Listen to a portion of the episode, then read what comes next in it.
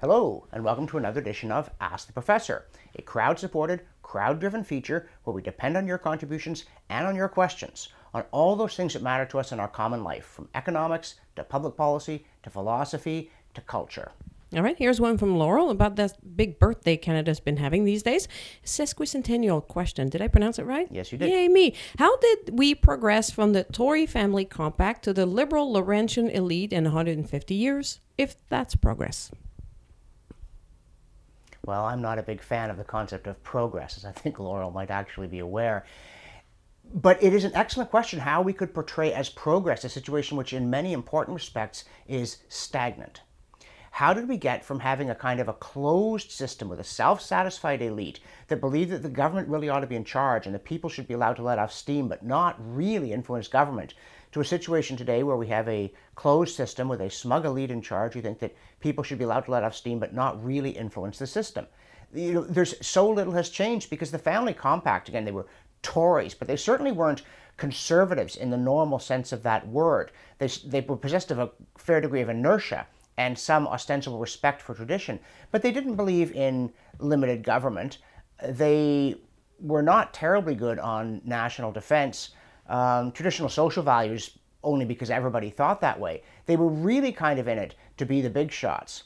And I think to a very large degree you see that to this day with a, a lead in Canada that goes to the same parties, shares the same ideas, does very well out of the whole deal, but isn't really all that bold. You know, even when you look at Liberal campaign promise, I'm thinking capital L Liberal here, especially federal, they promise a great deal of progressive stuff, but then when they get into power, they just don't really do it. It's enough that they're in power. Now we're happy. We promised you national daycare. Well, maybe not.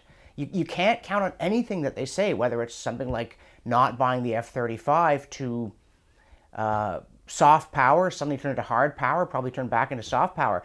But the important thing is that they should be in charge.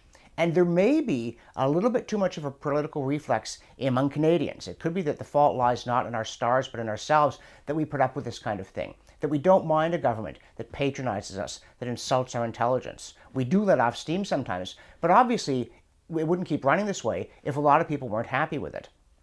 I think that Canadian politics needs more rowdiness. I don't think that we need more bitterness. I don't think we need more of the fever swamps. You know, the upheaval in the United States associated with Donald Trump, and I say the strong support for Jeremy Corbyn in Britain are indications not of a wholesome pushback against the elite consensus, but of a very unwholesome channeling of what is, in principle, a sound basis, the, the thing that produced the Brexit vote, which I do like. So Canadians need to be willing to be a little more rambunctious in their politics, but without losing their famous civility. We need better cartoons. We definitely need better cartoons. We need harder-hitting cartoons. We need to be able to laugh harder and in a more sustained way at the fatuities of the people in charge. I mean, even Justin Trudeau and his selfies. You know, we find them vaguely funny, but there's a streak of narcissism there, a lack of seriousness about governing that really ought to have consequences that it doesn't seem to me that it does have. And I'm not letting his opponents off the hook. It's not as though I thought much of the Tories either. And again, Stephen Harper promised a lot of things that he didn't do. And more or less just tried to keep everything muffled and wrapped up. Oh, don't reopen. It was contentious. Oh, don't, don't go there. Um, you know, didn't get rid of even tax loopholes. He proliferated them. And we said, stood by and said, oh, yes, the government is wisely directing the economy, as opposed to saying, hey, buddy, don't tell us what to do. And so I think Canadian politics takes place in far too narrow a band, and it does have that Chateau clique feel all the time. The ins are in, and they like it there, and the outs are fenced out. So I think that on our one hundred fiftieth anniversary, we should ask ourselves, what do we think it means to be Canadians? Are we people deferential to a fault, including to bad government?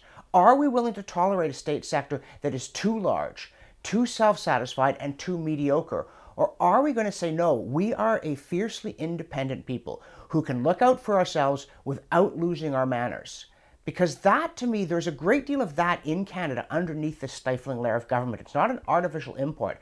But we need to get rid of that blanket. They tell us it's a security blanket, but I think that far too often it tends to smother us. All right.